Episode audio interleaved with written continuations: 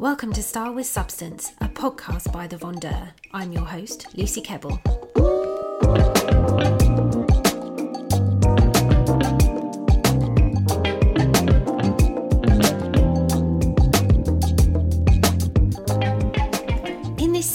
Plus a few bonus episodes, we'll be talking about the myths and greenwashing that surround sustainable fashion. Join us for discussion with industry insiders, tips, and generally geeking out on the glory that is ethical fashion. Hello again from my little corner of South London. How are you? Thanks for joining me again for another deep dive into sustainable fashion. Through my many conversations with founders and experts within the space, I have learned that it is not only a complicated subject, but a very nuanced one. A few weeks ago, I spoke to Iana from Mashu, which was episode three if you want to go back and listen. Mashu is a vegan leather bag brand based in London, and we spoke about the innovations in the plant based fake leather industry. This week, however, I'm flipping the conversation on its head and I'm joined by Nika Diamond Crendel, founder of leather brand Paradise Row. I was keen to explore how a leather brand could be conscious and whether it could also be eco friendly. So, what does conscious leather production look like? 90% of the world's leather output is chrome tanned. Nika explains more about the harmful process later, and we talk about her preferred and more environmentally safe option, vegetable tanning. However, a large part of what Paradise Row does is tell stories. Nika founded the company to address the death of artisan leather manufacturing in East London, and in doing so, discovered a lot of other proud traditions that could soon be lost. Through her designs, she explores what makes East London what it is today and gives back through various social impact projects. This conversation was recorded in our respective homes during lockdown, so apologies for any background noise that you might hear. I hope you enjoy my conversation with Nika.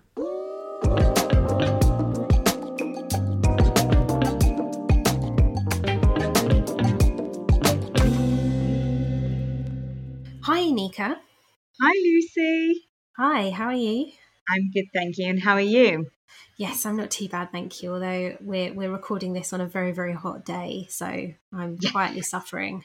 Yes, I won't say I'm uh, actually near to naked recording this podcast. well, thank God it's a podcast because so am I. well, let's um let's dive in. Why don't you tell everyone um, a bit more about yourself and your brand Paradise Row? Yes, sure. Um, my full name is Nika Diamond Crendel, and I'm the founder and creative director of the leather goods brand based in London, Paradise Row. We're currently stocked at Fortnum Mason, Fenwick Bond Street, and internationally Bergdorf Goodman, um, as well as selling our products online. And we've been featured in many publications such as The Times as best bags under 500 pounds and um, Vogue's uh, eco luxury bags, which are good for your um, wardrobe as well as your conscience, and Harper's Bazaar's uh, best sustainable bags. Amazing. So, I mean, we're going to talk a little bit more later about the the sustainability of your of your bags, but could you just give us an idea of what you were doing before you started Paradise Row and why you decided to start the brand? Yes, sure. So I was in a completely different industry. I was uh, part of the corporate world. I was a management consultant working for a consultancy for four years, and then I went in house for Santander for a year. I kind of fell into that world because it kind of seemed to be what what you did when you graduated and got a graduate job. But going to to, to further back in my background, I studied psychology and then I did um, business psychology for my master's, and I always wanted to create a brand that made an impact. But at that time, when I was studying, I, I really didn't know what. And so when I was uh, working as a consultant, I was living in East London um, at the time, and I also was reading about the area as you do when you new to the area. And then I found the amazing facts that um, you know East London was a, a a massive textile and manufacturing industry and and it dwindled over the last 30, 40 years because a lot of brands decided to manufacture um, abroad, um, particularly for cheaper labor. And so uh, that kind of was my moment where I was like, ah, I, I want to create a brand that actually, a London brand that actually produces in London. And I think I can have some sort of impact with this and on the community. Let's talk a bit more about that because I think that's such an interesting part of the of the brand, the fact that you're based in East London because Paradise Row is a is a street in East London and each of your handbags tells a bit of a story. Is that right about the area? Mm-hmm, mm-hmm. Can you can you tell us a little bit more about about those those bags and and why you felt that it was so important to bring manufacturing back to East London? For me personally, I just I'm so aware that when there's a loss of industry, you know, many people kind of on a surface level think, oh, what a shame, it's not you know it's not made locally, but when there's a loss of industry, uh, I think what is not really shouted out about is just the kind of devastation to people's jobs, um, the community, and area as a whole. So, you know, East London had hundreds of leather workshops and all the businesses related to it. You know, this is where Jimmy Choo started in Bethnal Green, Anya Hindmarch started in Hackney. I didn't know that. Yeah, yes. Basically, this area has has made some global brands. Then you're kind of thinking, well, why does it? Why is it not here anymore? And so when these big global brands decide to manufacture in a different country, say like Italy, Turkey, China, Spain, the all the people who had the skills in the area well, would have first lost their jobs and then they would have had to probably move out of London somewhere, probably another leather industry area like Northampton, looking for a job. Then they have to separate from their families, and this like communities that are built on manufacturing textiles, they're all kind of separated. And so I just think the social impact of having a supply chain which is not local, I think is is overlooked. And so this is this completely inspired me and my brand. Inspired the name Paradise Row because it's a really historical street, Bethnal Green. And since it inspired my brand, I started looking stories around the area, which also inspired the designs. So the first collection, I, you know, I decided to dedicate it to the area where the brand was born because it was a it's, it's a fascinating area which is often overlooked when you read about history around London. It's always focused on central London and West London, and uh, East London has an um, incredible, unique history, um, and it needs shouting out about. And so I developed the first collection called the Core Collection, and there's these five styles and they all have its own story and they all are inspired by an amazing institution of East London. So, for example, the Pearly is inspired by the Pearly King and Queens, which are a charitable organisation based in East London and they're amazing. I mean, they're like leprechauns. It's amazing if you can ever spot them, and you can spot them. this I was going to say, I don't think I've ever seen one. Yeah, yes. Yeah, so, like, once I was I'd walking down Brick Lane and I saw one. So, what what they dress in is a suit full of like thousands of pearls on them, and this is to back back 150 years ago to garner attention from the public and start raising money uh, in their buckets for charities. And this is a an amazing tradition that now has passed on for 150 years and they pass down their suits to their you know their sons and daughters and their grandchildren and great great grandchildren and so the pearly king and queens that you see around today they are the great great great grandchildren of the original pearly king and queens. Wow that's so lovely. And that's just one design of the, yeah. the first collection and then you have like boxer, which is inspired by the boxing sport, which actually started in East London, and now it's like a like a world-known sport, and hundreds of millions of people around the world watch boxing when there's those huge boxing matches, and that was that originated in East London. And then you have the London Buddhist Centre, which has been a pillar for the community because it offers on a donation basis yoga classes and meditation classes and people who suffer from alcoholism or depression and they can go on courses for free. And you just don't really find something like that in London anymore and it's this huge beautiful centre um, which is housed in a former Victoria fire station. So I just feel that all these stories that make what London is today is just important to highlight and this area should be also cherished like the rest of london. Definitely. I mean i, I had no idea that those those places existed and they were doing. So really when people are buying a bag from you they're helping to keep the story moving. They're helping to educate other people as well as um, make a difference for these social impacts as well. Yeah it's, it's almost like they're promoting these institutions because they already probably struggle before uh, this whole pandemic happened because most of them are charitable organizations. So it's very important to keep that story alive for them. And you touched a little bit earlier about the the, the core collection. It's, it's very classic. You've, you've had a few collections since but you you're sort of you're not releasing four new collections a year. You're you're quite a slow fashion model how important do you think it is to to keep things very classic very timeless and really good quality in order to help people uh, have more sustainable wardrobes I, I think it's incredibly important I designed the core collection as kind of like a base and for its aesthetic to be, oh, that's a Paradise Row bag. And it's very clean, it's very minimal, but it has the gold hardware that keeps it contemporary.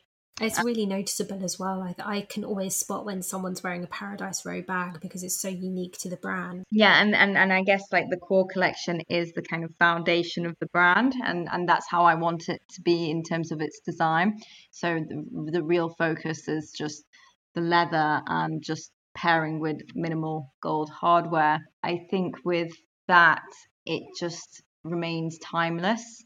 So you could carry the pearly bag in 10 years' time and it doesn't look oh that's so you know 2010 or whatever. Um i and, and and also the fact that i don't look to trends what's going on around me. Um the designs are completely inspired by stories and when it's inspired by stories and not trends then they do last throughout time because you're almost creating an art piece and not uh, like a, a, a trend essentially. Yeah, you're not creating a fad. Yeah. Definitely, I, th- I think because you've been around for a couple of years now. Sorry, remind me when you yes, when you founded it. three years, 2017. Yeah, and and the bags still look as great today as they as they did when you first bought them out. And because uh, you do a, you do a few collaborations as well. I really loved the last one that you did with venetia. That was that was really beautiful. Oh thank you. Yes yes and so they've evolved over time. So it's a once a year collection and the second collection was empathy and that was kind of um that's a round bag with line drawings of an emotion face, which is done with gold hardware.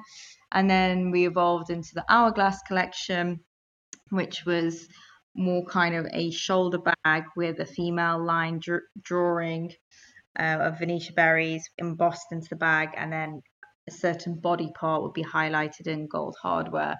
And so you do see the kind of continuation between each collections because the the colorways stay the same and obviously the gold hardware and how it's used to stay the same. So it's recognizable as a Paradise Row bag that way.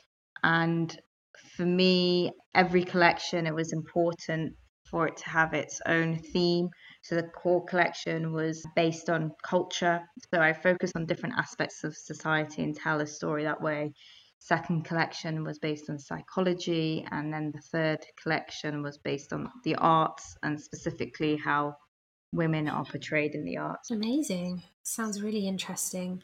Mm-hmm. And can we talk a little bit more about the sustainability of the brand? Because, of course, creating slow collections once a year is really important creating classics that that don't age is really important but you know working with leather I think is is probably um, a bit of a dis- divisive thing within the sustainable sphere of fashion, because veganism is is is very popular now, and you know with good reason. You chose to help a dying art in East London, and that involved working with leather. So, can you tell us more about the leather that you use and and how you're trying to make it as conscious as possible? Yeah, I mean, first of all, I would say like the term sustainability. I think on the surface, everyone just attaches that to eco materials, but sustainability yeah. is a much broader term than that. It's about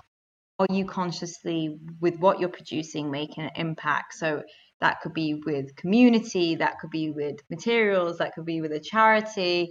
It doesn't have to be just one particular one uh, or it doesn't have to be all of them. As long as you are trying to do good and you are making impact then you're a sustainable brand.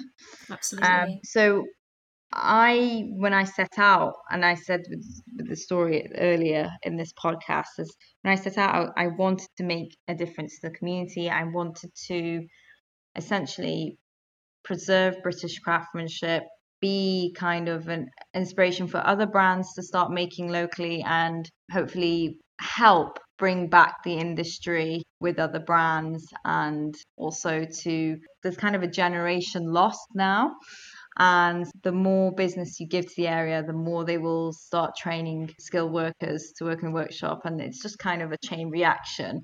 So that was my focus to help preserve the local workshop, help preserve British craftsmanship. And then I started thinking about other things where I can have an impact. So I try and work with as many local creatives as possible. So, local graphic designer, local photographer. And then I also based our office locally so we're not using too many carbon emissions and so on so i started to think conscious when you do one sustainable impact you start to think about all the other areas that you improve so then with leather yes that it has been divisive uh, with this uh, movement of veganism. However, I guess that that's focused on basically animals, where now there's a lot of brands that have released vegan leather, but they're plastic. For me, I just can't bring myself to use something that's plastic that, that would outlive nature and doesn't biodegrade. Leather biodegrades within 50 years. It's not the same with plastic, it outlives us all. I can't really make the decision of offering something for our vegan customers until I know that also wouldn't make a bad environmental impact. There has been some amazing advances, but not that much. But um, there's pineapple leather, apple leather. That they're starting to appear, but not enough, not strong enough to make a structure bag. So they're more for like clothes. So watch the space. I mean, I guess in the next 10 years, we'll, we'll see there's going to be major advances in leather. And then I possibly would branch out to offer something for our vegan customers, but I'm not doing it for the sake of a trend and just, you know, making a quick buck.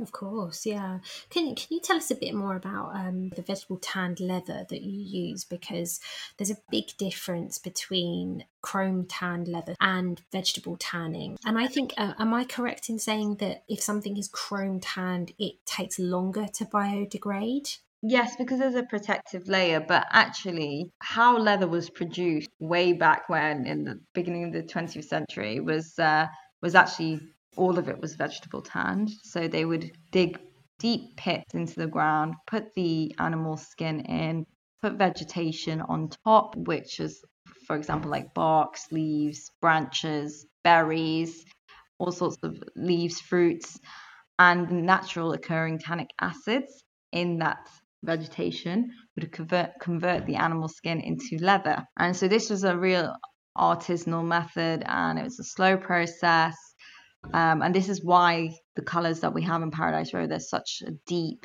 earthy color. But with industrialization, capitalism, so um, people wanted things faster, they wanted it more protected.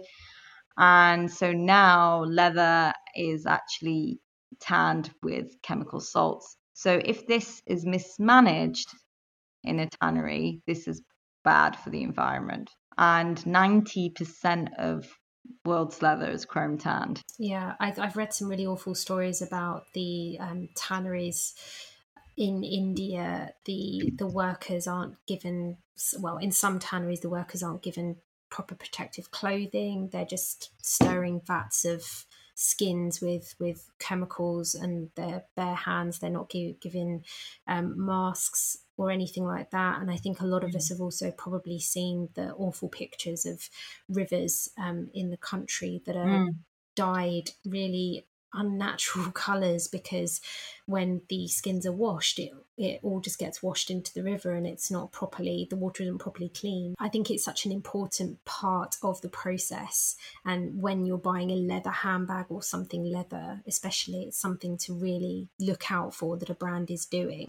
I just i think the tanneries who do vegetable tanning they are they're a lot more old school in their process because they treat everything in an artisan way. They really care about their craft and you know they weren't set up just suddenly and to to oh quickly there's a demand for leather start making lots of business. It was it's from these tanneries who vegetable tan they are from like hundreds and hundreds of years ago.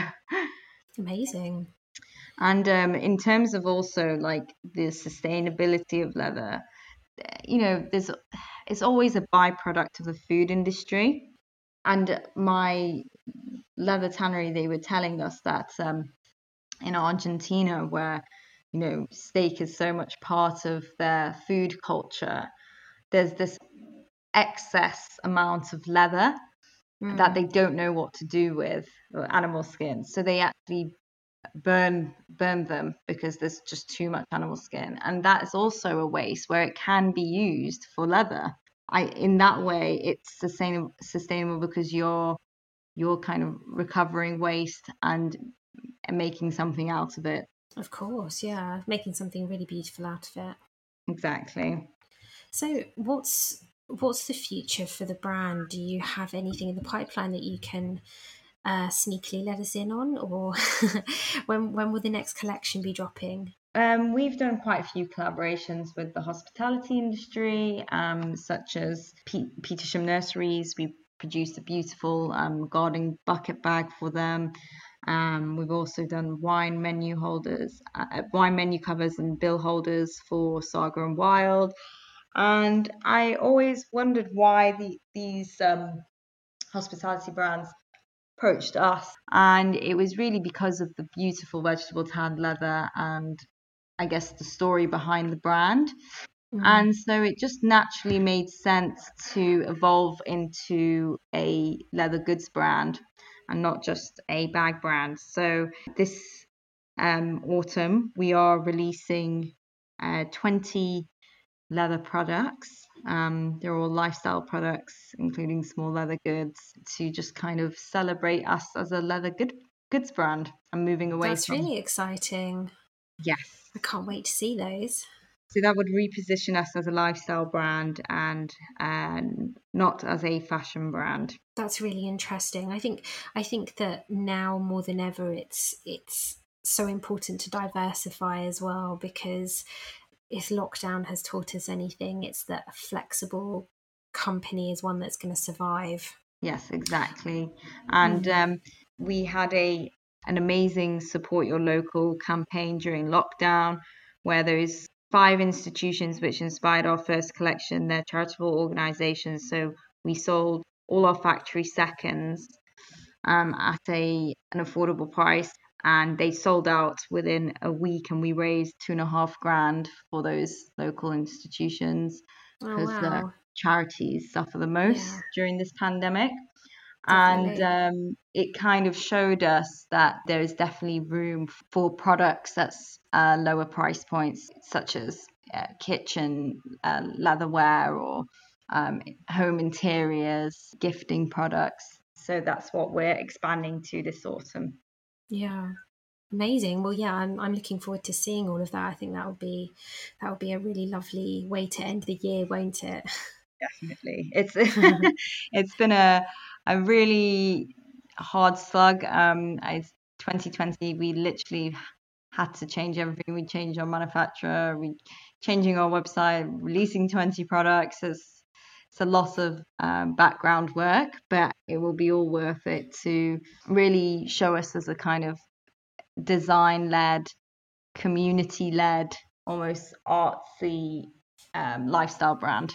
Well, I think that's a really lovely place to end the conversation. Mm-hmm. Thank you so much, Nika, for sharing with us.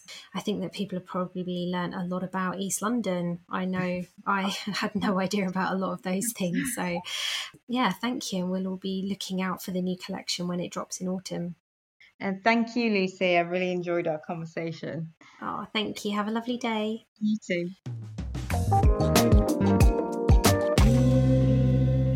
So, the conversation around real versus vegan leather isn't as simple as it first seems. With most aspects of sustainability, I am discovering that your personal ethics play a huge role in how you decide to take part. Thank you to Nika for speaking to me today and for sharing her honest story of struggling to be a sustainable brand through lockdown. I know we're all finding it hard, and I hope that the light on the other side of the tunnel is growing closer. Don't forget to let us know what you think, get in touch or review and subscribe so that other people can find us. I'll be back next week with an exciting conversation about organic fabrics to celebrate Organic September. If you can't wait that long, we have more information about organic fashion, food, and beauty over on the website. And as always, you can find us on thevendeur.co.uk. See you then.